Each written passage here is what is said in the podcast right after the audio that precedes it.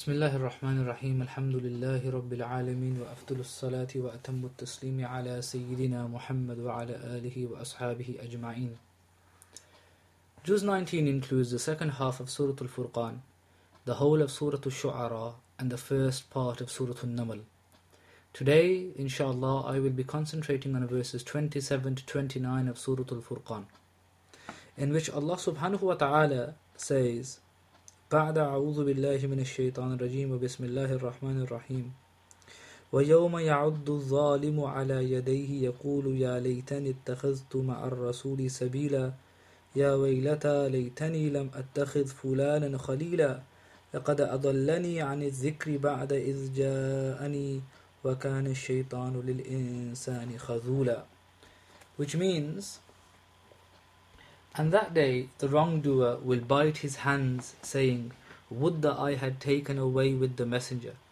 O woe unto me! Would that I had not taken so and so for a friend. He did indeed cause me to go astray from the reminder after its having come to me, and Satan is a forsaker of man. In these verses, Allah subhanahu wa ta'ala presents to us the plight of the disbeliever on the Day of Judgment. Some commentators held the verse to refer to a specific individual, while others maintained a more general application to the disbelievers. According to Ibn Abbas, Tarjuman al-Quran, the unjust one referred to in this verse is Uqba ibn Abi Mu'ayt. Ibn Abbas relates to us a story in which Uqba is visited by our messenger Sayyiduna Muhammad sallallahu alaihi wasallam at his house. But on being presented with food, the Prophet ﷺ refuses to eat unless Uqba makes the testification of faith. According to his own later admission, Uqba feeling the burden of embarrassment of respected guest refusing to eat, repeats the Shahada, and as a result the Messenger ﷺ eats. Later, on meeting his friend Umayyah ibn Khalaf, Uqba is reproached for his weakness and is told that in order to make amends he must physically insult the Prophet ﷺ. He does so, and as a result is cursed by Allah for his disrespect, eventually meeting his end at the Battle of Badr.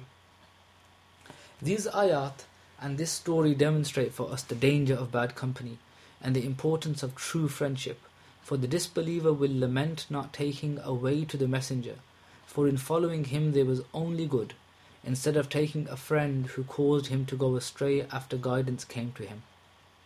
The Messenger of Allah وسلم, informs us of the importance of keeping good company in the sound hadith which states, Al-mar'u ala dini khalilih, falyanzur ahadukum man yukhalil.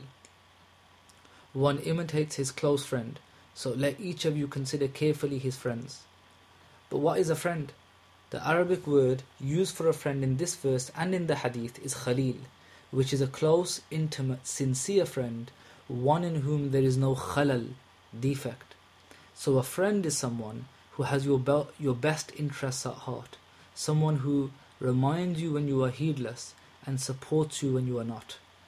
In, other, in another sound hadith, reported by Bukhari and Muslim, the Messenger ﷺ presents a metaphor of a good friend being like a perfume merchant, from whom all benefit, even if it be by simply stealing their scent, while a bad friend is like a blacksmith, who, if he does not burn you, will certainly mar your clothing.